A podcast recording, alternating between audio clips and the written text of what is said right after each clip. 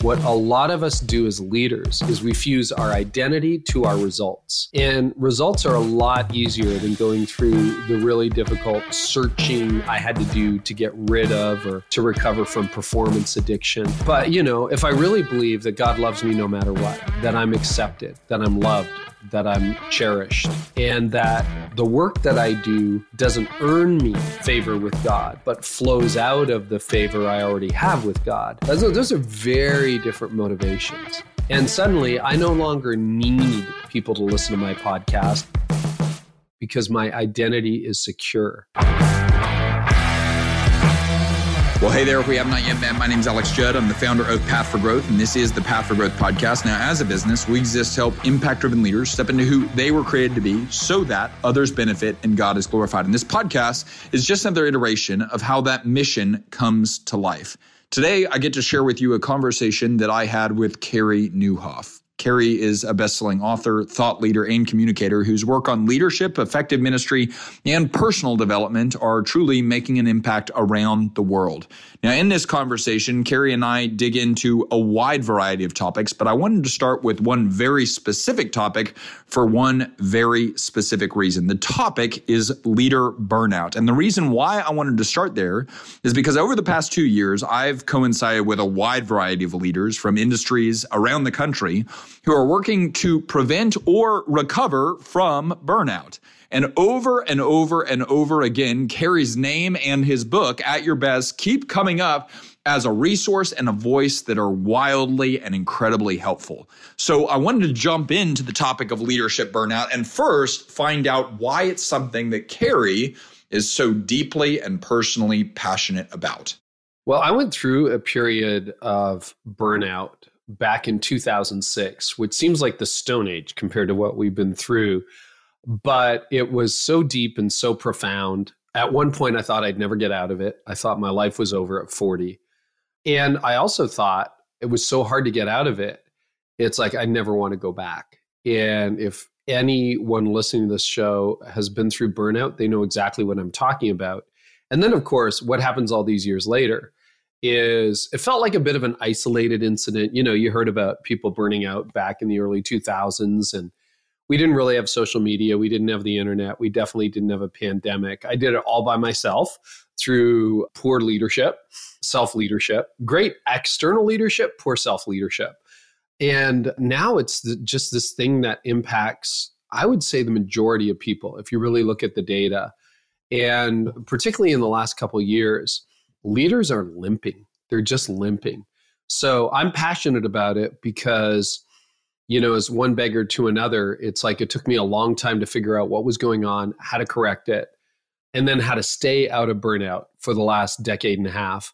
And so if I can help someone else in that journey, I'm I'm down for that. I, would love to maybe reverse engineer it a little bit and, and say first let's start from like the most extreme case. So to when it became like uh, maybe you would call it like a rock bottom or whenever it became most uh, undesirable, what were the symptoms or what were you experiencing in that time? Can you put us in that place?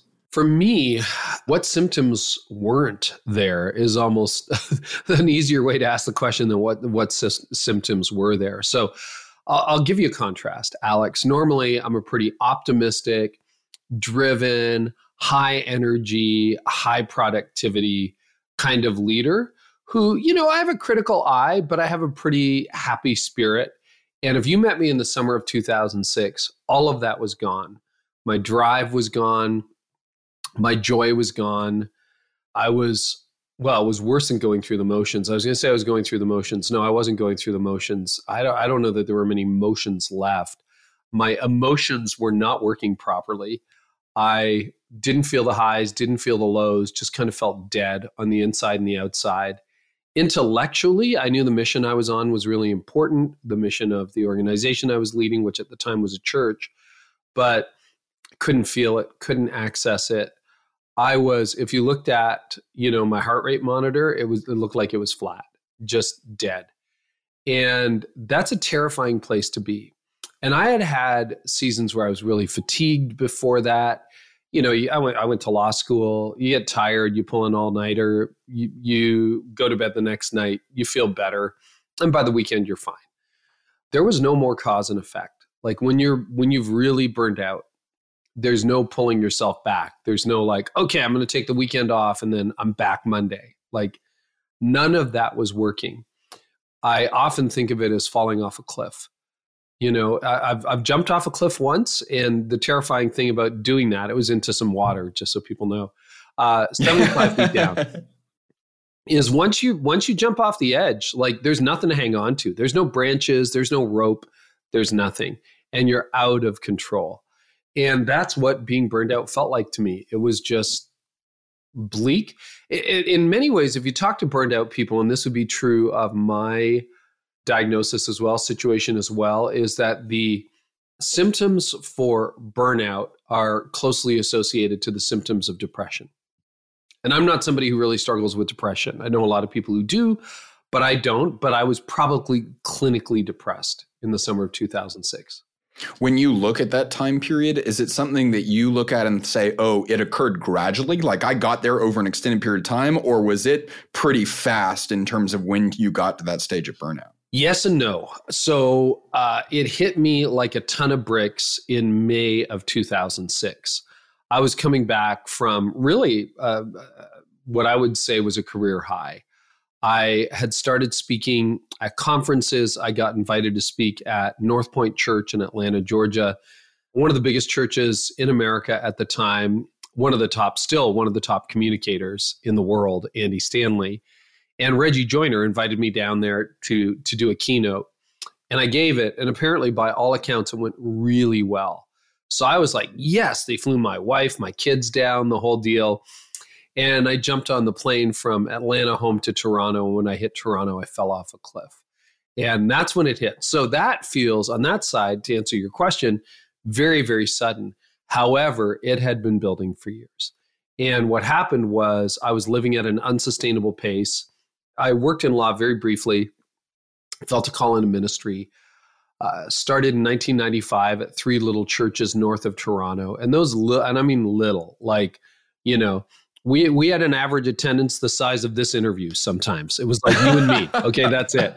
I remember there was actually a sunday where two other people came to church. That was it. So i mean when i say great. small church i mean like just imagine the smallest thing you've ever seen. And then we became the fastest growing church in our denom- denomination in the country. We also became one of the I think we were the second largest in the country in our denomination. So there was a lot of rapid growth. And as a young leader, I didn't know how to handle that. So my bad formula was more people in the church equals more hours of work. That was it. So I did that. And people said to me for a few years before I burned out, man, if you keep running at this pace, you're going to burn out. And I ignored it. I thought I was better than that. I thought I was stronger than that. I thought the rules didn't apply to me. And the rules never apply to you until they do. And I realized in May of 2006, oh, they also apply to me. And uh, once once it hit, like I would get very tired. I was probably under chronic exhaustion, but I could function. I could do my job. Was I the nicest person to be around after hours? No, I was tired. I was grumpy. I was exhausted. I cheated my family in ways I shouldn't have. Not, not, you know, in a way that would lead to divorce, but just wasn't as present as I should be at home. And work kind of took priority for me. So, I mean, looking back, the clues were there, and the people who were whispering into my ear, hey, you're going to burn out, you're going to burn out, they were right. But, you know, I had a couple of things. Number one, I thought burnout was for weak people, and I wasn't a weak person. And I thought it couldn't happen to me. And then it did. And I've totally changed my attitude on about all of those attitudes in the last 17 years. But yeah, so it was sudden, but also gradual. Yeah, that's fascinating. And I love that you use the word clues. If you were advising someone or talking to someone today and wanted to point out maybe some of the clues that they should look for to see if they're on that path, what would you point them to? Let's start with passion. So, where's your passion at? If you think about, you know, and I'm not asking you, I'm asking you rhetorically, Alex, but if you think about Alex a decade ago versus Alex now, is your passion at a similar level? Now, I know that changes with age. You know, a lot of us are youthful idealists, particularly entrepreneurs and people who listen to podcasts like this. You know, it's like, yeah, yeah, yeah, out of the gate. But like, do you have a deep, sustained passion for your mission? Because your passion is one of the first things to go. Another sign is your emotional health. And what I mean by that is, you know, it says in the scripture, I'm a Christian, it says, but I think this applies to human nature, that you should rejoice with people who rejoice and mourn with people who mourn. And that means your emotion should normally have a range, right? Like if you tell me good news, I should be like, wow, that's awesome, Alex. And if you tell me bad news, like, man, Carey, I just got this diagnosis, I should feel sad. I was a pastor at the time. My emotions didn't work that way anymore. They, I, I, I had a really good game face. So you'd tell me some great news, and if I wasn't bitter or jealous, I would, you know, and sometimes that happened, which is not a good thing. That's a sign of ill health. I I would just kind of go, "Oh, that's great," but inside I'd feel nothing. Or if you told me, like, you know, you lead a, a big congregation or a synagogue or a big company, somebody's getting sick every day. Like somebody just got cancer, somebody's palliative, uh, somebody was in a car accident. Like that just happens, right? Scale. Like it just does. And eventually I became numb to that stuff. And so I had a good game face. I could pretend I was happy. I could pretend I was I was sad, but inside I just kind of felt numb. I felt dead. So that's another sign. A third sign is I mean, you're going to see it in your relationships. You're cheating at home, you're cheating your health, you're not working out anymore. But I would say what I call self medication. So if you think about it, uh, a lot of people to mask the pain, there's probably some pain driving that. For me, we can talk about it like I think there was a root cause to my burnout. I had a performance addiction at the time. I just needed to perform. Nothing was ever good enough, had to be better. So, what's underneath that? Well, some kind of pain. And I was a pastor, so I couldn't really turn to alcohol or drugs to medicate that pain. So, I did food. You know, I would overeat or not take good care of myself. And if you look at a lot of people who are struggling with burnout, there's probably some self medicating tendencies. It's a little bit of alcohol every day, you know, that glass of wine, that shot, a bourbon, or whatever it is that you just kind of quote need after work to get through. It could be taking drugs not exactly as prescribed or beyond their prescription or illegally. So, you know, there's drugs, there's sex. And ironically, you can turn virtues into vices. You can just start exercising at a crazy rate, right? It's like, I work out three hours a day. It's like, well, what are you running from? Or you become an ultra marathoner. It's like, well, are you running from something? Like, what is really going on? I'm not against, you know, I work out on a pretty regular basis right now too four five six days a week but like i'm not running from anything that's just part of a healthy life and but you'll be self-medicating final thing is that you're starting to burn out when sleep and rest no longer refuel you. There should be a cause and effect. If you're tired great. Go to bed take a nap. You should feel better the next day. And what happens when you're burning out is you end up in this chronic exhaustion. This just i'm just so tired. I'm depleted. And maybe you can still function. I i, I divide burnout into two categories.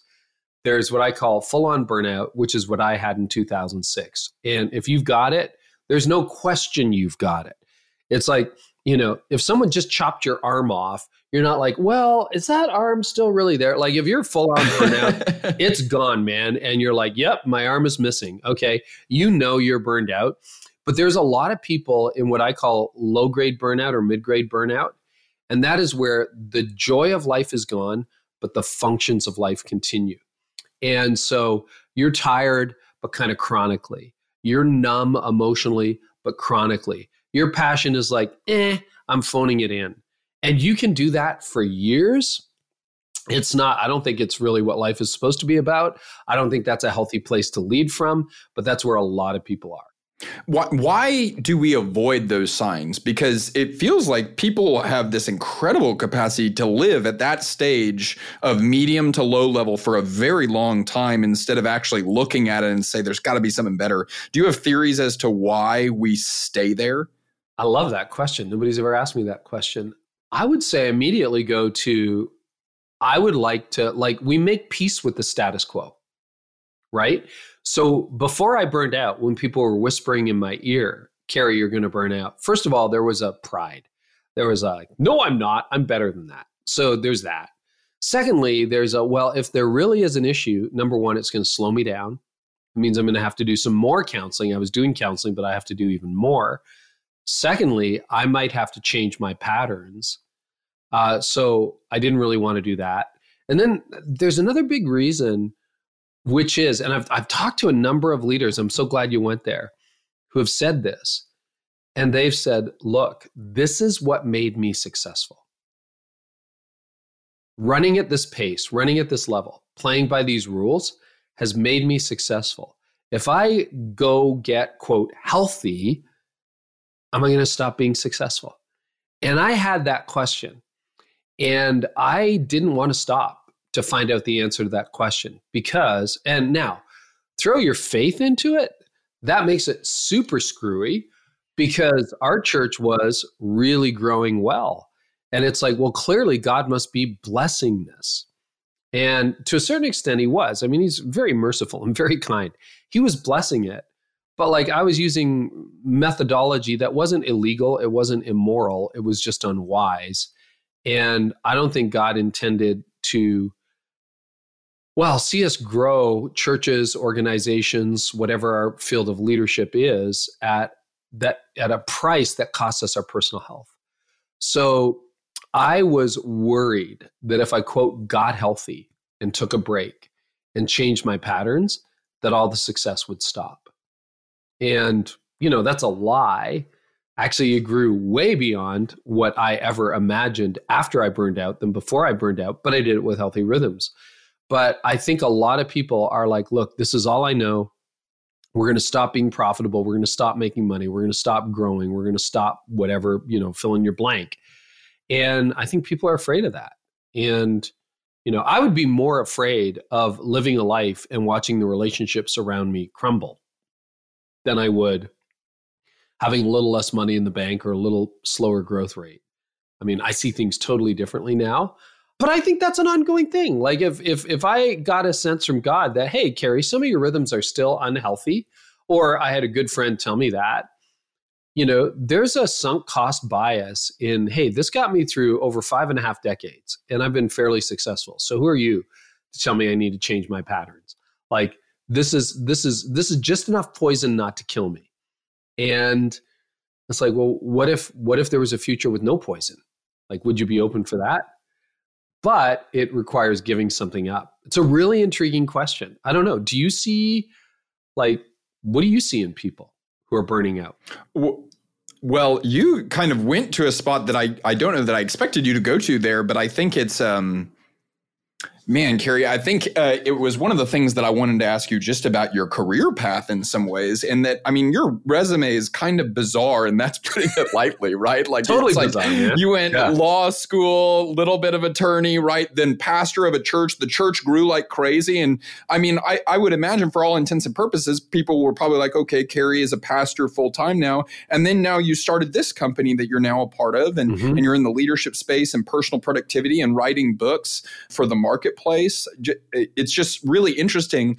I could see one of the blockers towards making any of those shifts being oh man, what is feels so comfortable and right that I'm not going to step into anything new because new seems super unsafe and unproven, right? To go from mm-hmm. a legal profession with a law degree to pastor seems like a complete blindside left turn. And so I guess what I'd like to know, because I think it's related, is what has given you the ability to step into the unknown courageously like that whenever it would be way easier just to hit continue on a status quo, even if you knew it wasn't right?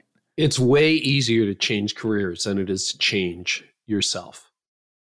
And I think I think that's a very perceptive question you know, going from and I've I've done even more than is on the resume. I mean, I was in radio. I had a career in radio lined up by the time I was in my early 20s. I walked in at 16 to a local radio station and asked them to hire me and they did and then I got a job in Toronto and then I got like multiple job offers. But by that point I was getting ready for law school and it was really good money, but I'm like, "Nah, I'm not going to do that with my life."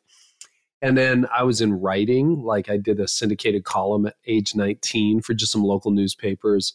And then thought about being a history prof. That's my first degree. Then went into law. Then got called into ministry. Did that, and now I'm serving. You know, some business leaders, but a lot of ministry leaders in what I do now. That has never been scary for me. And I have a friend, Todd Wilson. And Todd said something really interesting to me because it looks like zigs and zags and what what are you even doing? But he said the thing that locks your entire life together is you're a communicator. Radio is communication, writing is communication. What part of law did I enjoy? I loved going to court. I didn't like drafting contracts, but like put me up in front of a judge and try to change his mind all day long. What was my favorite part of leading a church? Casting vision and preaching as well as aligning a team. Love that. What am I doing now? I run a communication company. I'm a communicator, and my communication has taken different aspects. But the scary thing in all that, and when you have to be so careful, and I went through a major life metamorphosis back from 2006 to 2010 in the years after burnout, where I rethought all of my patterns, everything I'm doing so that I could be a different person, a better person. But the scary thing is, a lot of people use career change or job change to substitute for personal change. And I think personal change is the most important thing because uh, think about it in the relationship field. We all know somebody who's like, well, that first marriage didn't work out. So now I'm going to my second marriage and the second marriage breaks down. Well, I got a new girlfriend. It's like, hey, hey, hey, hey, hey. You brought all the baggage from marriage one unresolved into marriage two and unresolved in a relationship three and it'll keep going. I read a piece about somebody who's on their actual ninth marriage. I'm like how's that working for you? Right? Yeah well, my guess is same person down, yeah exactly. If you dig down a little bit on that you're going to discover that they didn't they probably haven't done a lot of deep work. So what i would say is do the deep work and then you might not be in this career forever. You may not be in this job forever but you'll be in a much better place to be able to see oh here's an opportunity for me and i can walk into this healthy. Mm, really powerful. Are there any other like mental decisions or uh, maybe even mental compromises or mindsets that went into you getting to a stage of burnout do you think that you would maybe call people's attention to or say be on the lookout for these things well, it sounds very basic, but I think my default was more. More is better. More, more, more, more, more. More people, more programs, more hours. I had a gas pedal, but I didn't have a brake. And the whole idea that less is more was a very foreign concept to me before I burned out around 40. So that was definitely an assumption that I, well, I just don't believe it anymore. I think it's a lie. And ironically, by doing less, I've accomplished more since my burnout than I ever would have dreamt possible. Other things that, that I believed heading into my burnout.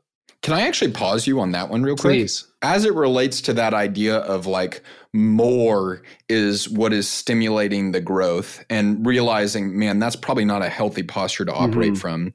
Can can you think of leaders, maybe it's in the marketplace or maybe it's in ministry, that you would say, man, they are highly effective. Like they're very competent, they're very good at what they do, but they're coming from a different posture towards growth in terms of they're not just coming at it as like we need more, more, more, more, right. more, more all the time, but they're coming at it in a more healthy way. Is there anyone that stands out as being really healthy in that regard to you? A couple of people. I mean, one, and he wasn't healthy in a lot of areas, but Steve Jobs was really remarkably restrained you know part of what what apple apple's success under his leadership particularly round two you know when he came back from his exile was they were known for what they didn't do almost as much as what they did do.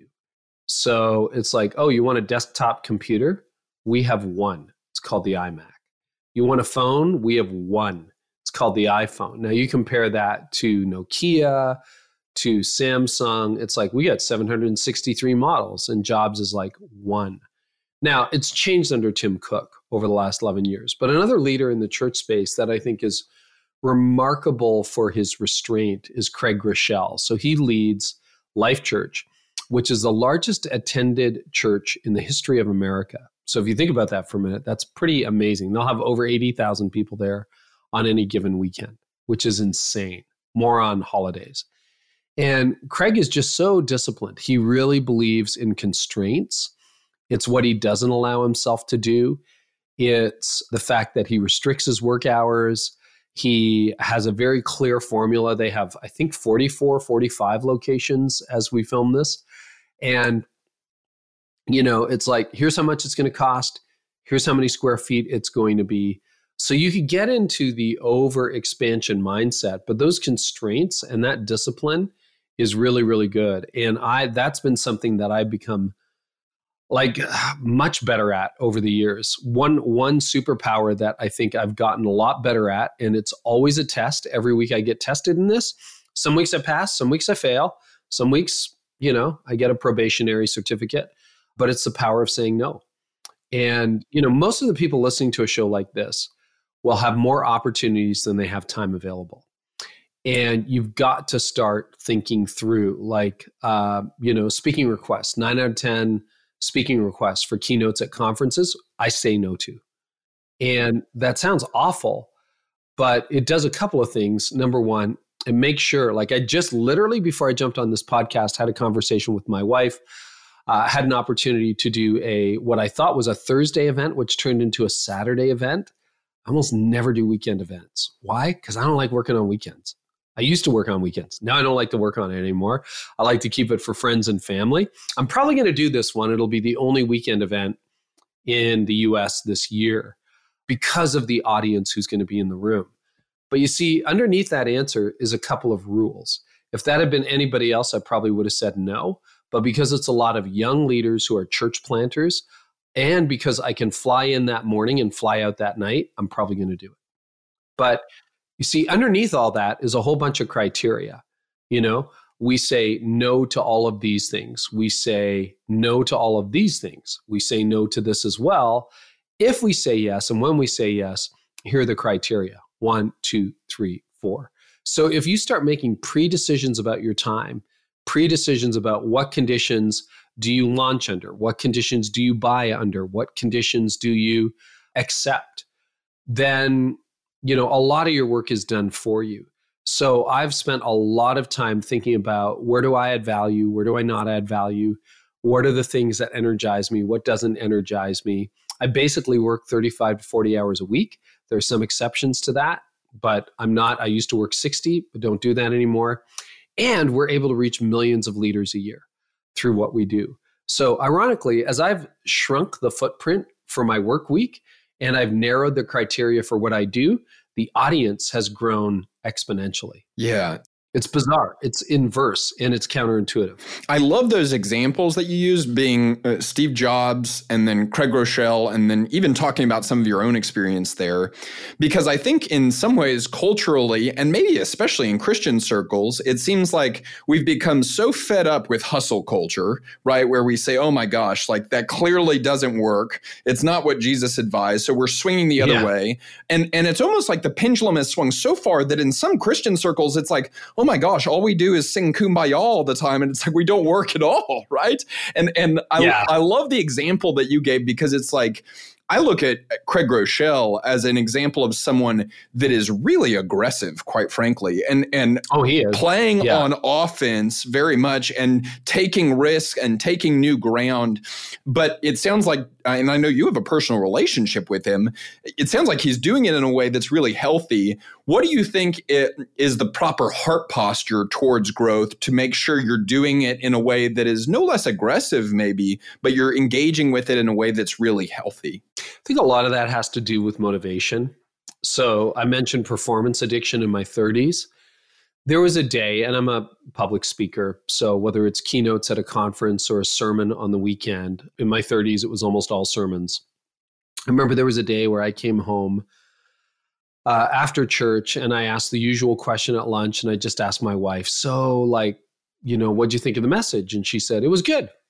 I said, like good or like really good? She's like, okay, it was really good, Carey. And I said, like really good or like great? And she goes, okay, it was it was great. And I said, like, but like how great was it? And then she, she just looked at me. And I was maybe 38 at the time. She looked at me and she goes, I don't know what that hole is in the middle of your soul, but there's no way I can possibly fill it. And she was right. So when I think about growth now, I've been really pondering this thought in my sort of downtime and quiet times. When there's a this is not enough, whether it's your last quarter, your sales, your congregation size, your podcast downloads, when there's a this is not enough, often underneath that, there is an I am not enough. And I think it gets to our identity. And what a lot of us do as leaders is we fuse our identity to our results. And results are a lot easier than going through the really difficult searching I had to do to get rid of or to recover from performance addiction. But, you know, if I really believe that God loves me no matter what, that I'm accepted, that I'm loved, that I'm cherished, and that the work that I do doesn't earn me favor with God, but flows out of the favor I already have with God. Those are, those are very different motivations. And suddenly, I no longer need people to listen to my podcast. I may hope people listen to my podcast. I may hope that, you know, I have some clients. I may hope I get some speaking invitations, but I don't need that because my identity is secure. And so, you know, a better metaphor for public speaking is did I did I leave it all out on the floor? You know, they they because sometimes as a speaker you get up there and you ask yourself while you're delivering the talk, wonder how I'm doing. I think I think a much better posture is I wonder how they're doing. And by them I mean your audience. Like if you really lose yourself, if you really kind of forget about yourself, you're going to be more effective. John Mayer just recently completed a, a, solo tour, and I'm a big John Mayer fan, and we've seen him play. And last time I missed the solo tour. We had a conflict when he came through our city. But when I saw him play a few years ago, I was amazed. I'm like, the guy doesn't need the money. He doesn't need the fans. I mean, he's he's got go away money to like buy a couple yachts and go sail around the world for the rest of his life. And he's played these songs for 15, 20 years, right? So why does he really need to do it one more time?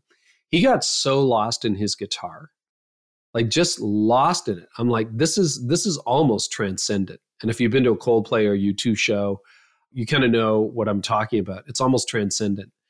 And uh, it was irenaeus who said centuries ago the glory of god is man fully alive. And i think there's some truth to that. He was seen as a heretic for saying that but i think there's some truth to that. Like when we get lost in our gifting when i do what i was created to do when I'm no longer thinking about myself or exactly what the growth rate is. And I pay attention to all that stuff. I mean, I had a meeting today with my leadership team. It's like, let's talk about our email strategy. No, no, no. You know, so you don't you don't lose that, but that's no longer your identity. And if God actually made me to be a communicator, how can I use that gift to really, really help people?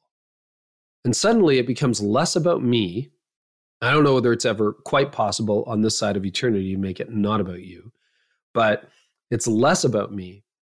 And then it becomes more about utilizing this gift. It becomes more of a flow. And what Mayer said about this concert, he's doing a solo tour. He said, You know, I was nervous about not having a band and thinking about the set lists. And he says, What I really got lost in was the relationship between the audience and the stage. And he said, I think this is going to change the way I play music for the rest of my life because I'm not thinking about myself. We just kind of got lost in this higher moment. And I think there's really something to that because if it's growth for the sake of growth, it's like, great. You know, and I talk to a lot of CEOs who run publicly traded companies and they hate the tier most of the ones i've talked to hate the tyranny of every 90 days i got to show better results beat expectation beat the street. Uh, I was in a, a, line waiting to get on an airplane in Toronto recently, and I, I ran into the CFO of a multi billion dollar company. I don't want to say which company. And they've been having some troubles. It's a retailer, and uh, they've got properties in New York City and everything. And I don't know why he started telling me this stuff, but we're just chatting, waiting to board the plane. And he said, I know what to do to turn the company around. I'm like, well, why don't you do it? And he goes, Because we have the tyranny of every 90 days. Every 90 days, we got to do this. And he said, The changes we need to make are long term. And he says, But we just can't do it because our stock will get beat up and we'll all lose our jobs and the board will fire us. And I'm like, Oh man. You see, metrics are helpful, but they're not the be all and the end all. So, you know, another way to think about it is I, I, I would rather lead a growing organization than a flat or declining organization. But I also want to think about growth in terms of quality as well as quantity. What kind, like if you listen to my show or you listen to this interview, do you leave, even infinitesimally, a slightly better person? Did you grow? Like if I can do that, like that's a pretty cool thing to get to do with your life and and that i find if you often focus on the quality the quantity takes care of itself and restraint is part of that because if i'm burned out if i'm tired if i'm exhausted i am no longer producing good resources i'm not tapping into the best of what i can bring hmm. I, I love the example that you gave because in some ways if you're signing up to work for a publicly traded company it's like you're opting in for having to release a quarterly earnings report and having to meet those mm-hmm. goals every single 90 days. And you know you're signing up for that whenever you sign up to be the CFO of that organization. What's crazy is that there's so many owners of mom and pop shops, right? 10 people, 15 people, 30 people that are feeling the same tyranny but they own the thing completely. Like they, it's it's not like that. There's stockholders that are coming to them saying we need to see your quarterly earnings report. It's like entirely self-imposed. And so it just stands out to me that sometimes the standard or theoretical finish lines that we're trying so hard to grab, sometimes it's not this external force that's being imposed on us. Sometimes it's the standards we're imposing on ourselves that are just kind of ridiculous. 100%. That was my 30s. I had all these objectives. And I mean, we were growing fast and it was great, and God used it. But I look at it now, and there's a phrase I've really been, you know, at my stage of life, late 50s, a huge Seth Godin fan. And Seth talks about permission to do this for another day. You know, what did your last book give you? because if you've had a number one New York Times bestseller, and I think it's from this article where he wrote about that, like his one of his first books, just like boom.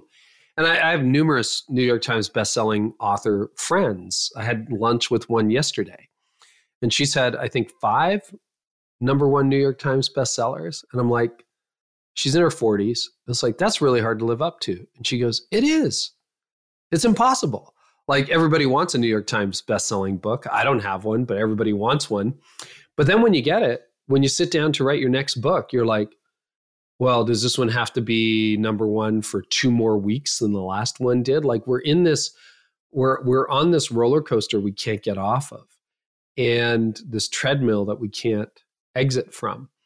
And I love the way Seth Godin phrases it because he says, no, what you want to do is you want to do your work today in such a way that it helps enough people and obviously makes enough money that you simply have permission to do it again tomorrow. So if you're that mom and pop shop, if you run that garage or that corner store or a small boutique online business or whatever it is, I think what you're looking for, because the vast majority of us are not going to go public, is you're looking for permission to do it again tomorrow. And if you have a little bit of money in the bank and a good audience that loves what you do, then you know you got permission to do it again tomorrow. And if that's 3% growth great that's 3 if it's 30 it's 30 if it's you know a tougher year okay it's a tougher year but you got permission to do it again tomorrow i just love that framing because i think this hyper and i'm i'm a hyper competitive guy but the hyper competitive world we live in i mean what is what is the fruit that it's really producing i don't think the fruit's very good the fruit's kind of rotten at times mm. and i don't think jesus was particularly worried about, well, is this sermon going to be better than the Sermon on the Mount? I don't think he played that game. He played a very different game. Very different game. I want to come back to the Jesus topic here in just a second as it relates to productivity because I have a question that I've I've been waiting for the right person to ask it to, and I think you're that person. But first, I want to ask you okay. one more question about the burnout topic. Whenever we look back at 06, was there a line in the sand moment? Like, did, did it say like was it literally for you no more? there has to be a better way. And then, uh, if there was a line in the sand moment, what what did the road to recovery look like? So the line in the sand for me was my body and my mind. Uh, when I say, you know, we landed in Toronto and it's like I fell off a cliff, that's not an exaggeration. With hour within hours of getting off the plane, it's like I was plugged into a wall and someone pulled the plug and my battery went down. Like, and so the line in the sand was, you know, at first I'm like, all right, I've been here before. I can fix this. Couldn't fix it. And I kind of hobbled through the first month. And then I had three weeks off in July. So this started in May. By July, I'm like, I've got three weeks off. I'm going to make myself better. And at the end of the three weeks, in which I did almost nothing, I wasn't better, I was worse. So the line in the sand was, oh, you're broken. Like you're broken and you don't know how to fix yourself. And that was terrifying. So I went and told my board after that, I'm broken. I don't know how to fix myself. And then getting well, I was doing a lot of counseling at the time. We were digging into that performance addiction. I dug deeper. Obviously, a lot of prayer, which was weird because I didn't lose my faith, but I couldn't feel it anymore because all my emotions were broken. So I kept praying. I had an amazing community of people around me who were cheering for me, who were praying for me, who would drop in, check in. We have we have great friends in this community. Very thankful for that. And then it was very gradual, Alex. Like by September, so you know, May, June, July, August, September. Five months later, I felt the first flicker of passion return. I was talking about the mission and the future of our church, which a month earlier would kind of be like, I'm sure there's a future. I can't see it. I can't feel it. Where I kind of felt my heart warm again. I remember toward the end of the summer, I was driving home. I had the radio on, and there was something funny on the radio. I don't know what it was, but I laughed out loud. And then I caught myself and I thought, I don't think I've laughed out loud in four months. So the laughter came back. And then it was like, I was plugged in, but the battery was charged to 20%, 30%, you know, maybe. And it was very slow. I was maybe at 50% by Christmas. And I had enough muscle memory that I could do my job. I could preach, I could do whatever, but it's really the heart that fuels this. You know, it says in the Old Testament, above all else, guard your heart because it's the wellspring of life.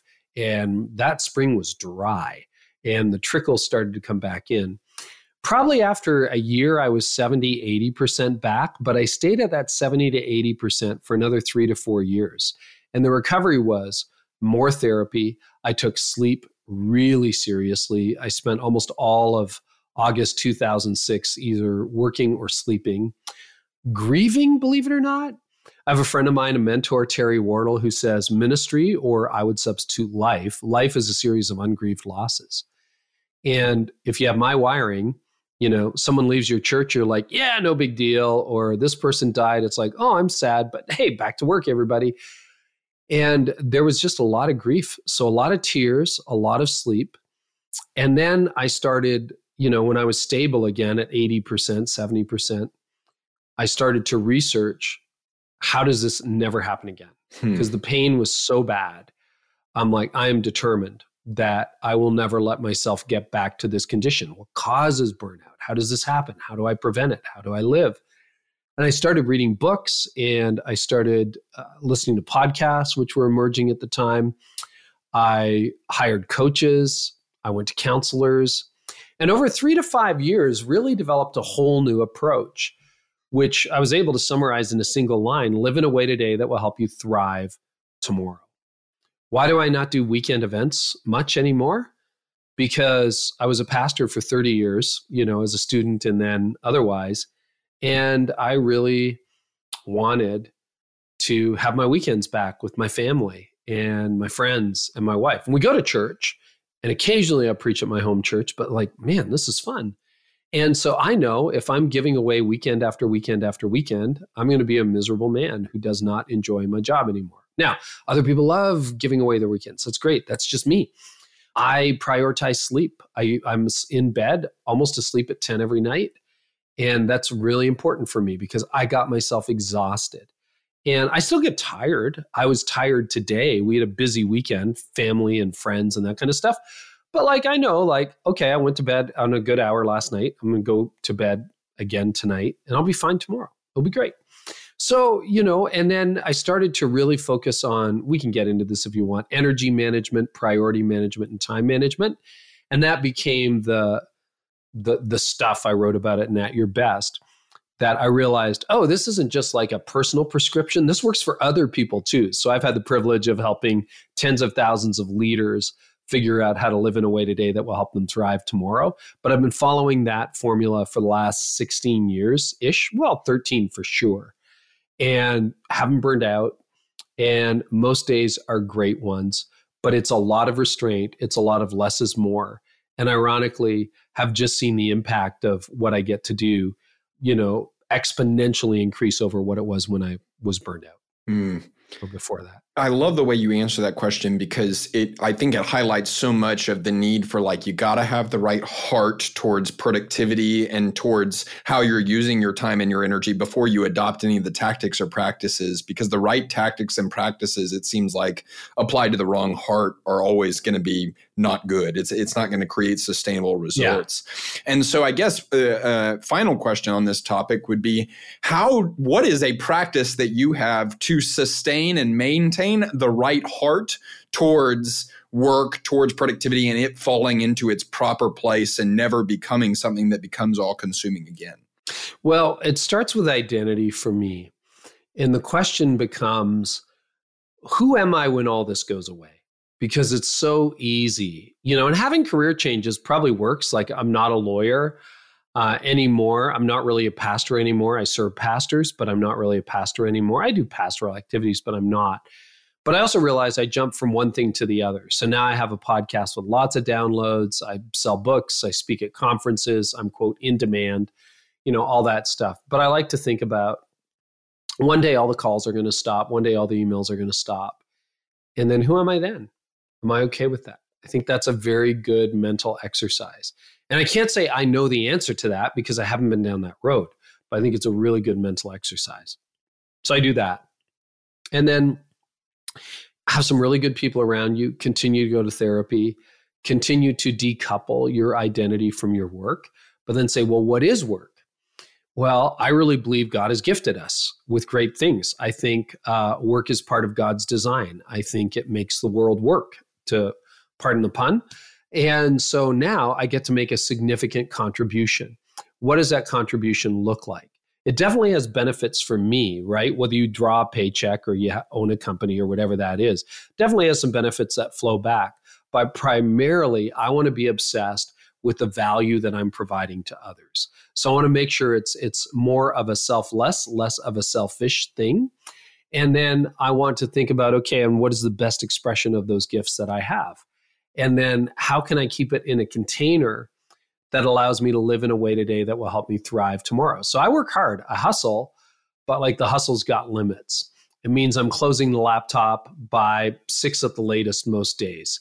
It means that Saturday and Sunday are days off. In fact, we went to the four day work week uh, last year. So Friday, depending on the season, can be mostly a day off for a lot of us these days as well. And we get to serve millions of leaders a year that way. And so I've rethought my time rethought my energy. The other thing, and, and you know, if you're looking for something super practical, this is the thing that seems to resonate with the most people. But as I was reconstructing my life, uh, I paid no attention to time of day prior to my burnout. just get up in the morning early, run like the Energizer Bunny all day, and hope you can do it again tomorrow. Go to bed late because you had a lot to do. So I started prioritizing sleep, but then I really started to think about okay, time management I was pretty good at, but I still burned out. Energy management was totally different. And energy management, I started to really study this subject. And here's what I've learned most of us innately have three to five really productive hours in a day. That's it. If, if you look at it, our energy waxes and wanes over the course of the day. And intuitively, we have a time of day where we're best. So my guess is a lot of people listening to a show like this are going to be morning people. I was a morning person. I made myself a morning person. Other people are night owls. According to a lot of the research, a lot of people have a chronotype that peaks them in the middle of the day, like between 10 and 2. Conversely, so I call that my green zone. Think about that as your green zone. When are you at your best? So I'm at my best between 7 a.m. and 11 a.m. I get a little boost after lunch. Conversely, you have a couple of hours of every day, most of us mere humans, where we're exhausted. I mean, we got a good night's sleep before, but I got three brain cells left. I either need a nap or to go for a walk. I don't know what it is, or more coffee or something. For a lot of people, that happens after lunch, or it happens for me between 4 and 6 p.m., where I'm just kind of dragging. So I call that my red zone. So your green zone, your red zone, and then everything else in the workday is yellow, where you're not really at your best, but you can get a lot done. And the mistake a lot of people do is they burn through their green zone unstrategically. So I started to ask myself questions in the recovery. It's like, then this is part of living in a way today that will help you thrive tomorrow. It was like, what is a, I, I have like a job description of 28 things I, I'm responsible for. What are the most important things that I do? And I realized for me as a preacher, it's when the vision is clear, when I'm teaching well, and when the team is aligned, everything goes great in the church. Now, those are the things that I'm also most gifted at. And the challenge is when you're gifted at something, you're going to cheat your gift and you're going to do it after. You're like, I'll do the breakfast meeting and I'll write my sermon tomorrow. And then tomorrow doesn't happen. And then, you know, it's Thursday night and you're like, sorry, family, not watching TV, not going to the hockey game tonight. I got to open my laptop. I got to write the message. Ah, you know, I'm sorry. Or you're doing a Saturday night special, which a lot of preachers do. And I realized I was burning jet fuel when I gave my my green zone away every day to things that really didn't matter. So, what I've done now for well over a decade is every morning is blocked off and I write. That's what I do. I write, I do deep work. Today, I wrote a keynote talk. I finished up another video that I'm shooting, and I wrote some podcast questions for an interview I'm doing later this week. That was the best use of my green zone. Now, there are a lot of people I could have had breakfast with but that breakfast meeting at 7 a.m., you know how that goes. You meet at the restaurant at 7. You're supposed to be done at 8, but you finish up at 8:30. Then you go to a drive-through, get some coffee. You walk into the office. People are like, "Hey, Alex, how was your weekend?" You end up chit-chatting. Someone knocks at your door. You check your email. There's 72 unopened emails, and then you look up and it's lunch. What did you get done? Nothing. So now I guard my green zone. So whenever that is, guard your green zone. And guess what happens? You get your most important stuff done. You get that strategic planning done. You get the uh, q1 report done. You get whatever done done. I've got my keynote. Like there's a little bit of chaos around an event that i'm walking into. My team's like we don't have details on this that and the other thing. I'm like look i'm going to have my three keynotes done by tomorrow well in advance even though we don't have details i said if i have those things done i can handle everything else if i had my sermon done like I'm preaching this weekend at Connexus, first time this year. I was done my message three weeks ago. So I don't worry about it. I'll dust it off, I'll have a look at it. It's finished. And what happened before is when you let everybody else's priority crowd your calendar, then you got to get that report done tonight or Saturday, or you're you're burning brain cells and worry saying, I got to preach Sunday. I got three keynotes next week, got thousands. Oh, and then I have another conference and I haven't got all that stuff done dude, it's done because I set myself up to win. And when that's done, like I just got a text while we were having this conversation. Very few people are allowed to text me, you know, but few people get into my favorites. And I'll have a quick time for a phone call after this. That's fine. I, I got my big stuff done today. See the difference? Does that make sense? Oh, yeah. And in so many ways, it's you happening your schedule instead of your schedule happening to you. Mm-hmm. I, it makes me think of he's a mutual friend of ours, is Bryan Miles. Whenever I first started this business, a piece of advice or kind of just a word of warning that he gave me that has stuck with me ever since, I'm so grateful for it, is he says, Alex, the challenge that most CEOs face is that they spend 80 to 90% of their time doing things that CEOs don't actually do. And uh, mm. that was so powerful for me to hear because it opened my eyes to the fact that, man, it's very possible for me to spend almost all of my schedule on things that are not actually my core responsibility as the owner of this business. And so I'd love to talk to you as a practitioner. Like when you think about your business that you own, like what are the responsibilities that you feel uniquely responsible for as the CEO of the organization that you're leading, Carey?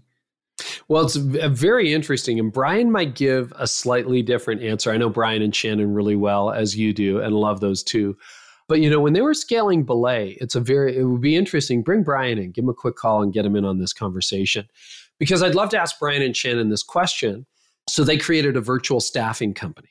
But they they weren't assistants. They hired assistants for people. And that's what Belay does. They weren't bookkeepers, they hired virtual bookkeepers for people.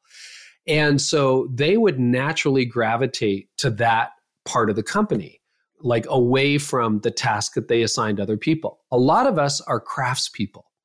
So, you know, as as a preacher, I would produce the central piece that the church does pretty much every week, which is the sermon.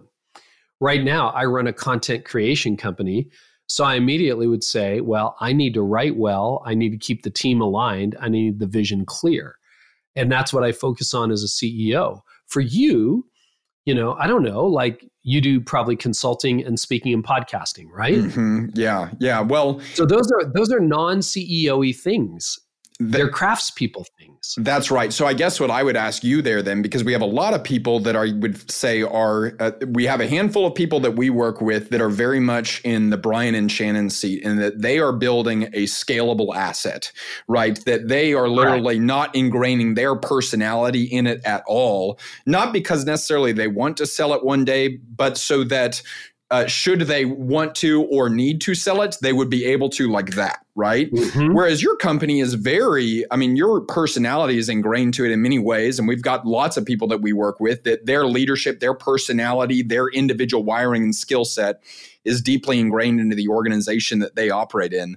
I guess one of the question on that side of thing that I'd have for you is you're wearing multiple hats then. You're wearing the hat of CEO of your mm-hmm. organization and uh, presumably leading your team in that way as the CEO, but then you're also wearing the hat of content creator, of interviewer and things like that.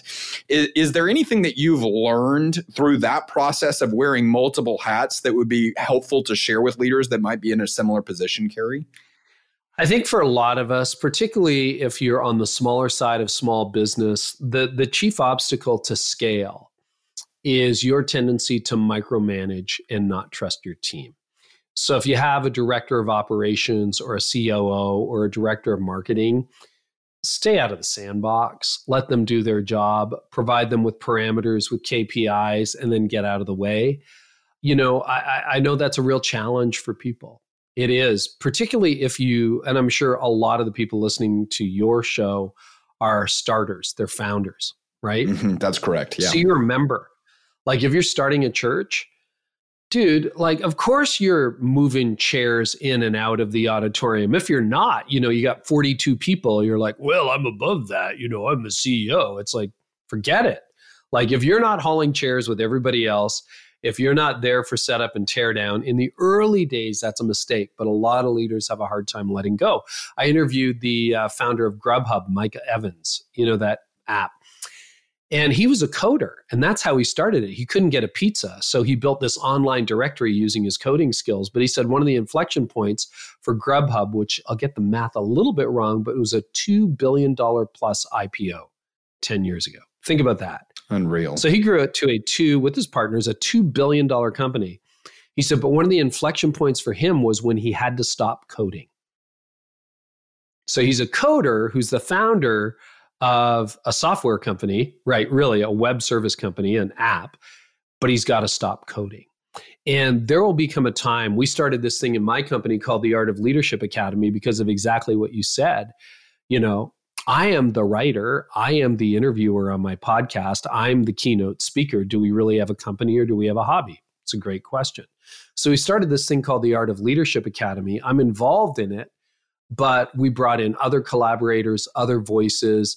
It's a recurring membership site for pastors and for business leaders who are highly invested in their churches. And you know what? We're diversifying that away from me so that we have an asset that stands independent of me if anything should happen to me. So you really have to be thinking about that. But I think it's easier if you're doing a SaaS or you're creating a company like Bryan and Shannon where you don't possess the skill set. But if you're the mechanic and you're running a garage, it's hard for you when your apprentice says, I don't know what's wrong with this transmission. It's really hard for you not to say, get out of the way. I'm going to go under the hood. I'm going to figure this out you know, at that point, you got to be like, actually try this or uh, just read the manual again. Hmm really powerful. One of the points that you've hit home on as it relates to productivity and burnout is the topic of vision. Can you speak to just your thoughts on the value of vision, both for a, a person being the individual, because you mentioned that mm-hmm. that was part of your getting out of burnout, but then also the value of vision for a team? Yeah, and I think that is a unique property of the CEO. I believe you can develop vision in community and it has to be owned by a community but essentially it's probably 80% CEO and 20% community. We went through that recently. We did a vision reboot in my company last year because my company really was a hobby 10 years ago that we just sort of became this thing. You've got a really effective hobby on your hand. I mean, thank you. Yeah, it was all accidental. I mean, there's a lot of providence and a lot of grace and luck in it. So I'm very grateful. But it's, yeah, it's become this massive hobby with seven full-time people now so you know go figure that out and millions of leaders so it was just it was just sort of like my my pastime that kind of got out of control but we weren't sure whether because i love business leaders are we business leaders or church leaders and summer of 2022 i kind of came back and i thought you know i teach about vision but my vision isn't very clear. And i told my team that and they said yeah we know. And so I said, let's develop a new vision together. And it was a good reminder because when I've done this in the past with the church or other things, and church is easier because like if you're really freewheeling the vision of a church you have a problem. I think that was given to us. But with a company it is what you want it to be. Like that's the weird thing is like what do you want this thing to be? It's like i don't know and so we were to help people thrive in life and leadership and we wanted to bring the best of the business world to the church world and the best of the church world to the business world but I really said, it kind of feels like we're trying to be all things to all people. And I said to the team, hey, let's go through and together we'll try to figure this out. And they said, well, you're the CEO, it's your company, that's your job, and you just report back to us. So I spent three months reading, listening to podcasts, praying, et cetera, et cetera. One of the best pieces of advice I got on vision and mission came from Roelof Botha. He's a Silicon Valley uh, investment banker. And Tim Ferriss was interviewing him and he asked Roelof Botha, he said, Hey, you've, you know, obviously funded hundreds of companies. Can you tell, or what are the criteria between the companies that make it, like the founders who make it and the founders who don't? Because the vast majority of startups fail. And he said something that I'd never thought about before, but it's so good. He says, I look for the, the founder problem fit. And he said, here's the reality. Anytime you start a company, there's lots of problems that come up. And he said, most people see the problems in the world or the problems in the company. They go, oh, that's really too bad. And then they say, and what are we going to watch for Netflix tonight? You know, and they move on. He said, the successful founders, they find a problem and they obsess over it and they can't let it go. So you want to colonize Mars, or you want to revolutionize transportation, or you want to change how podcasts are done, or you want to make a much fairer system for artists and creatives, or whatever you want to do, they can't let it go. And so I started asking the question what problem are we trying to solve as a company? When I asked that, my heart got more and more tuned into church leaders. And then one day it hit me like a ton of bricks that what I really want to do is I want to help church leaders reverse the decline in the church. And when I started feeling that, it was emotional. And I started sharing it with friends. What do you think if our company exists to reverse the decline in the church? And the reaction was, ugh, are you kidding me? Do you know how big a problem that is? I'm like, exactly. You need a big problem. Like, if I'm going to get fueled by this for the next 20 years, you need a huge problem to solve. We can't do it alone, but we can be part of the solution. And then, okay, well, what can our company offer in that space? Well, here's what we can do we can help you identify and break your next growth barrier. That's what we do. That's what I can't do discipleship. That's somebody else. Give that to John Mark Comer. I don't do theological education. I no, I took one, but like I got a degree, but that's not my thing. But I can help you figure out what's your personal growth barrier, organizational, your team barrier, your communication barrier. I'll give you all the soft skills they didn't teach you in seminary. I can do that. So we're here to reverse the decline in the church. And we're here to help you identify because a lot of people don't even know what growth barrier they're facing. It's like, well, I can help you with that. And and we'll help you break it. Great. Now we have our marching orders. But it came out of that problem founder fit. And then Arthur Brooks has a really interesting book called From Strength to Strength, where he says And I think he's right. He says in the second stage of life, which he defines as past 40, so owns a lot of people, he says you move from fluid intelligence to crystallized intelligence. And, or it's maybe it's the other way around, I forget. Anyway, he says you need a really interesting problem to solve. And interesting is a great word because like am i going to find this problem interesting in two because 20% growth are you going to find that interesting in three years? No you're not. You don't care. But reversing decline in the church? Changing the way people interface with their computer? Or um, making ai ethical? You'll probably be interested in that five years from now.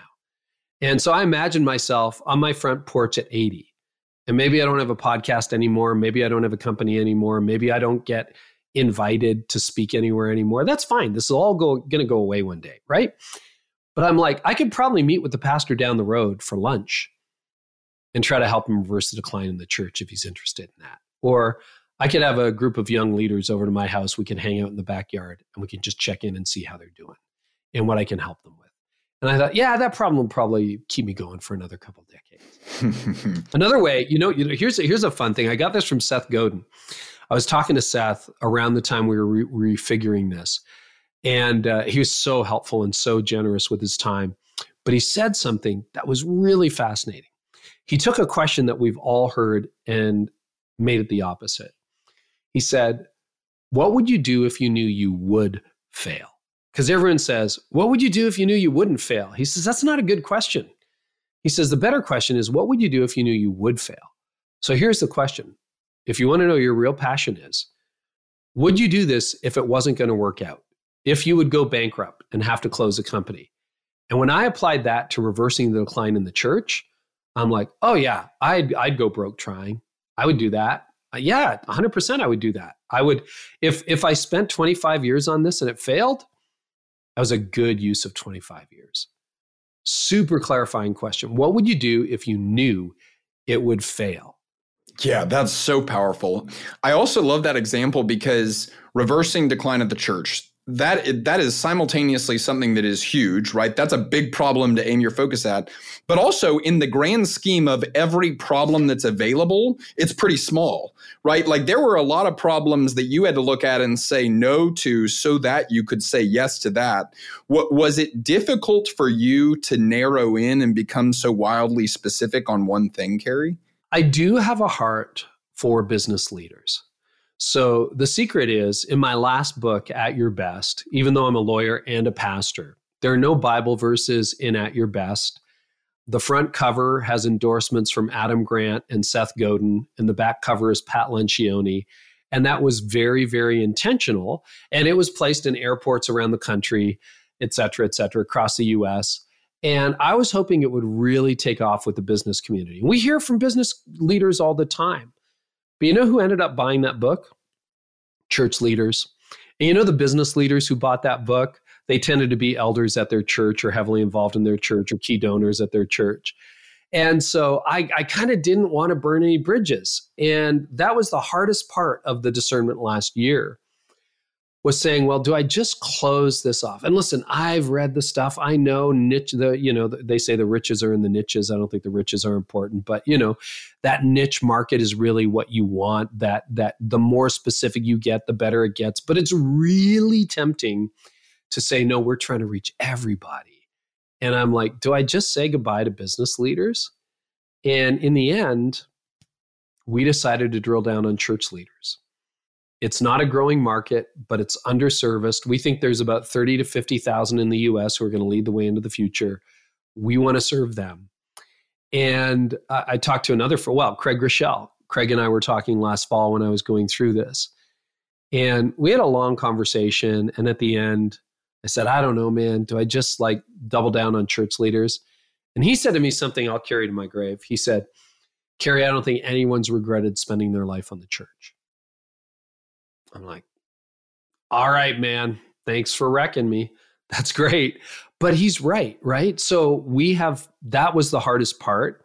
And we're not saying, hey, business leaders don't come, but we are saying you probably want to be here because you care about the local church and you care about your pastor and you care about the future of the church. And if you do, come join us on our mission. Mm. What has the clarity of vision that you've now defined done for your team's morale done for conversations that you have done for strategic planning and things like that like what's the effect or impact been? And is there anything that's specifically really interesting that was maybe unexpected that has occurred? It was very uniformly positive I thought we would lose some of the guests. So we mentioned Seth Godin. He and I were chatting a little bit about it, and he gave me some free advice, which was amazing. And then I'm going to have him back on my podcast. He didn't say no. Now, he's not a Christian, he's not a religious person, but he's like, I respect what you're doing, man. It's great. The thing that I thought would burn bridges has probably opened bridges. We we kicked off this year with James Clear on the podcast. We've got some big guests lined up. I'm very excited for that.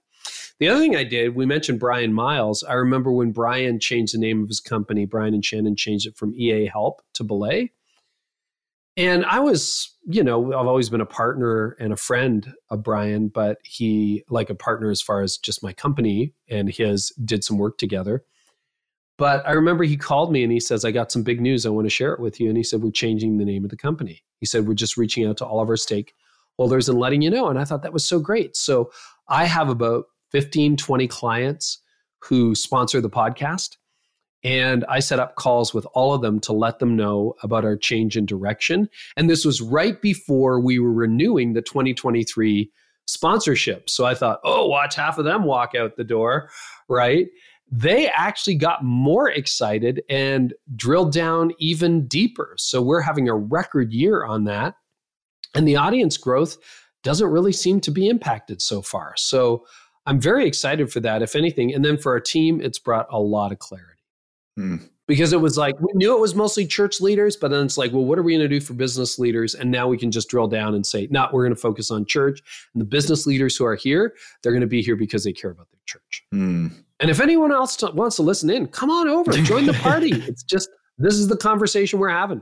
We're not kicking you out. We're just saying this is what we're about. Yeah, Seth Godin just seems like he's got his fingerprints all over that because it's the difference between you know what he would say is a wandering generality and a meaningful specific, and I just think that's so powerful. If someone was in a position similar to what you were in, where they say, "Okay, I'm playing the CEO role in this company right now," and maybe our team is aware of it, but certainly I'm aware of it. We need a vision reboot to use the language you used. What would be some of the actions that you would recommend they take to start moving forward towards rebooting, revitalizing, re engaging with that topic of vision, Carey? So look at your gifting and look at your passion. Ask yourself when you're 80, when you're 70, when you're 50, like pick a decade looking back on your life, what will you wish you had done? You'll kind of know. The other thing I would say when I was trying to figure out the business leader, church leader thing, I sat down one day with a sheet of paper, two columns, and I thought, okay, what do I have to say that is unique to business leaders? Because there's been a lot of faith based leaders who have crossed into the business leadership sphere. Jon Acuff, uh, Donald Miller, John Maxwell, all those guys, right, have done that extremely well. And I thought, I can be like one of them. Then I wrote down unique things I have to say to business leaders. I had about eight things on a list. And then unique things I have to say to church leaders. I had about 182 before I stopped. And I'm like, oh, that's how God wired me up. That's where my heart goes. That's where my brain goes. And sometimes we can trick ourselves into thinking we deliver value in areas that we don't deliver value. I'll give you another good business example. So I live an hour north of Toronto. And just to the north of us is a little town of 30,000 people that is a graveyard for good restaurants. We've lived here for over 25 years. Just if you're going to open a good restaurant, it's going to be dead in minutes. And as a result, we didn't go out for dinner a whole lot. And then two years ago, three years ago, these people who are now friends, I didn't know them at the time, opened a restaurant called The Common Stove. And we had heard about it from friends, and I, I was kind of cynical and done with restaurants. And they said, No, you really got to go. You got to try it. So, right before the pandemic hit, we went to this place and it was sensational. It wasn't cheap, but it was so good. It was the best, it was the best fine dining north of Toronto and can easily compete in the theater district in Toronto or New York or LA. It was fantastic. I'm like, wow. And I got to know these owners. They become good friends. And I'm like, what even gave you the chutzpah to do this? Like this is this is where restaurants go to die. Because everybody just serves very average food in Orillia. And they said, We live here. And one of the owners, his wife is a doctor, and then his partner, he and his wife moved up a few months earlier. And they said, We thought that there were people like you who lived here. And they had given up on dining in Orillia. and if they wanted a nice night out, they would go to Toronto and get a hotel overnight and then come back the next day. And we thought if we built it here, they would come. They're packed out. And if they had shown me their business plan, I would have said, oh, Orillia really can't support this. And I would have been wrong. And what they did was they niched down. They found a niche and they nailed it. Hmm. Yeah, I, I, think that's really inspiring and also really practically helpful. Um, I know we're getting close to time, so I want to make sure I ask the productivity question. Oh yeah, and you had the one question you never asked anyone. Yeah. Which one was that? Uh, well, this is the one that I've been trying to figure figure out. So, like, you look at the life of Jesus. He's someone that was clearly had had a vision that he knew what was going to happen. It wasn't even like he was guessing whether or not it was going to happen. He knew what was going to happen and he also had had a very compelling mission right? The guy obviously had a motive that was really pure and really good and, and perfect is what i believe right? And, and so but in the context of the vision and the mission we also see someone that was wildly like distractible and interruptible. Like it's wild how it's like he oftentimes in going places like things constantly took him off course and he was maybe or hypothetically or theoretically deviated. And i've spent a lot of time thinking about because so much of business and leadership literature today teaches like you got to happen to your schedule. Don't let your schedule happen to you. You've got to have your plan for the day and you adhere to that plan. You do not respond to other people's emergencies. And then seemingly it looks like we look at the life of jesus and we're like he did not follow that playbook. Like he was constantly taken off course, right? By other things happening, people needing to be healed, people asking for help. How do you reconcile those two, or what are your thoughts there in terms of what can be learned, Carey? I have thought about this a lot. So I'm very thankful for your question.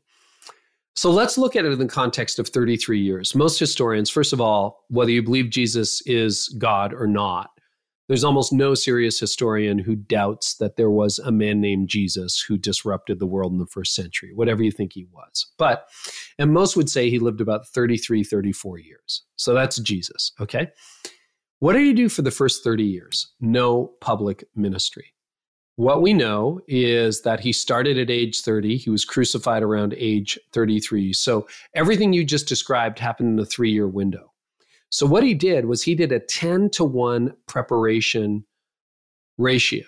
So he prepared for 10 hours for every hour he executed.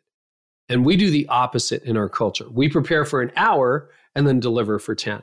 So it's 10 to 1, 10 years for every year. That's insane. The hour's wrong. It's 10 years for every year he prepared. And we know that because when he was 12, the Gospels say that he already knew more about the scriptures than the Pharisees and the rabbis. He was studying them. He was sitting around learning from them, but also teaching them. It's like, all right. So at 12, he already knew a lot. And then he had almost two more decades before he launched. So he had all of this preparation, all of this reserve before he even started. Secondly, and this is a fun little Bible study if you really want to do it. Look at the number of times Jesus, what you said was absolutely right. He was available. He's going from Jericho to Galilee and he gets interrupted and he heals these people and he stops and this woman touches him. And yeah, that's all true. But look at the number of times where Jesus disappears. His disciples couldn't find him. There are times where there were so many people coming to be healed, and he goes, All right, let's call it a day. We're going off. He would just stop. And then his disciples would be like, Where did he go now? Oh, he's back on the mountain praying again. All right, we'll go find him. Oh, he's off on a boat. He had this amazing, because I've studied this, and I don't have math ratios, but he had this amazing tension between when he was doing his ministry in public and his private retreats. So we already start with a 30 year head start of preparation where there was no public ministry. And even in John 2, he's sort of like, Mom, settle down, okay? Water into wine, like my time hasn't really come. Come on, mom, leave me alone. I'm just at a wedding. In Mark, he's constantly like, don't tell anybody, don't tell anybody, don't tell anybody. And he's always disappearing. So I think what happened was we kind of knew, Jesus knew, I got to really prepare for this. And there are limits to what I can accomplish. Not, not because he's not God, of course, that, that probably is heresy the way I said it, but like, hey, if I don't get away and pray, it's not going to go well tomorrow. And he would take his disciples away and then he would teach them privately because he kind of knew, guys, in three years, this is riding on you. And you're not doing particularly well. Most of you have a C plus, some of you have a D minus, and one of you has an F. And soon you're going to be the church. So I gotta, I gotta build into you. But the amount of time that Jesus disappears, that nobody can find him, where he's off praying or he's asleep is incredible. And what that tells me is it was a three year, really, he accomplished more in three years than anyone else accomplished in a thousand years. Like, but it was, there were still limits within it. So, what do I need to learn? Even Jesus took naps. Even Jesus got away to pray. Even Jesus said, enough. Like the number of times you see the crowds coming and he's like, all right, time out, we're done for the day. Did that mean everybody was healed? No, it meant he was finished because he was working on something more than, oh, you'll be able to use that hand again. He was working on, we're going to invite all of humanity into eternity and fix this problem that separated people from God. You're not going to worry about your hand after that is taken care of. So I'm going to go now and I'm going to make sure we're in a position. And when you look at the Garden of Gethsemane, you know, there's a real debate going on. Jesus is like, I don't know whether I can do this. I don't know whether I have the strength. Father, if you can let this pass, I will let this, like, I'll take it, but it not my will, but your will. And they went to the cross and perfectly obeyed. And God raised him from the dead. But there was a lot in that. And Jesus practiced what we would call self care in the midst of it all. Hmm. And that gave him the ability, because he was so prepared, to be like, and what do you want? And what do you want? And what do you want? But then there are other parts where it's like tired as he was from the journey, John chapter four, I think. You know, he was fully human and fully God. That's the mystery. Yeah, the eh, yeah. The mystery is the right word, and and just thinking about how it's like, man, he didn't he didn't go off for silence and solitude once everyone was healed. He established boundaries, even though there were probably still people that needed to be healed. Well, and that's where the hey, just because it's someone else's emergency doesn't mean it's your emergency. I talk to so many burned out pastors. I talk to so many burned out business leaders and here's the challenge is right now, Alex, somebody's having an emergency. Someone I know is having an emergency. And if I was supposed to respond, I have a friend of mine who says the problem with needs based ministry is there's no end to human need. And he's right. You fight one fire, there's another fire. That's why there's not one fire department for a big city. It's like sometimes they're all out. It's a five alarm fire. It's like we need five stations to solve this problem. And for a lot of us, particularly pastors, they think, I'm here to fight all the fires. Mm. And that mm. doesn't scale. And you need limits. And you can only give what you've got. You can only, you know, if you're depleted and you're exhausted and you're burned out and you're tired, what have you got less, left to give? Nothing. Nothing. But now, by living in a way today that will help me thrive tomorrow, I most days have a shot at giving you something. And and it's like God is always going to be a part of that, right? We're we're spending a lot of time mm-hmm. in the Path for Growth community right now looking at John 15 and just the idea of I am the vine, you are the branches and he literally says apart from me you can do nothing. And it's like if you spend time with that verse, it's you realize oh that's actually real. Like that's not like mm-hmm. a, a metaphorical exaggeration. It's like apart from me you're you're as good as dead essentially. Like even what you do do will not produce fruit. And and so and I feel like that's what your answer is saying. Right. And to look back and go, "Oh, that was nothing." Maybe maybe some of the stuff I've done to now is nothing because it wasn't done in Christ. I mean, at one level, right? I'm not breathing, talking alive without God. That's true. But maybe some of the stuff I did was nothing. I thought it was something, but maybe it was nothing. What, what if I fully yielded to him? Those are great questions to ask. Hmm.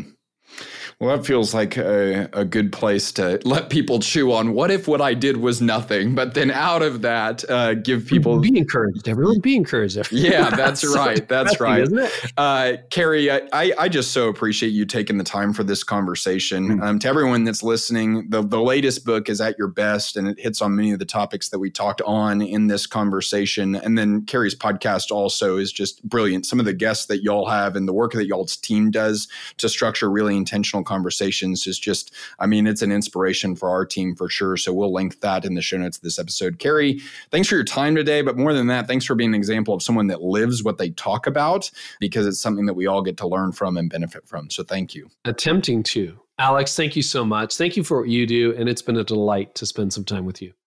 Well, I'm grateful to Carey for his example, for his thoughtfulness, and for him taking the time to invest in me and in our audience in this way. I hope that you found that conversation valuable. And hey, if you do find the content on this podcast valuable, we send out written content every single Wednesday in an email we call Worth It Wednesday. I think most email isn't worth it. So every single week, we try to send out just one that is. We send a principle worth learning, a question worth answering, and a recommendation worth taking. If you want to get on that email list, you can sign up at pathforgrowth.com or by clicking the link that's in the show notes. Y'all know this. We're rooting for you. We're praying for you. We want to see you win. Remember, my strength is not for me.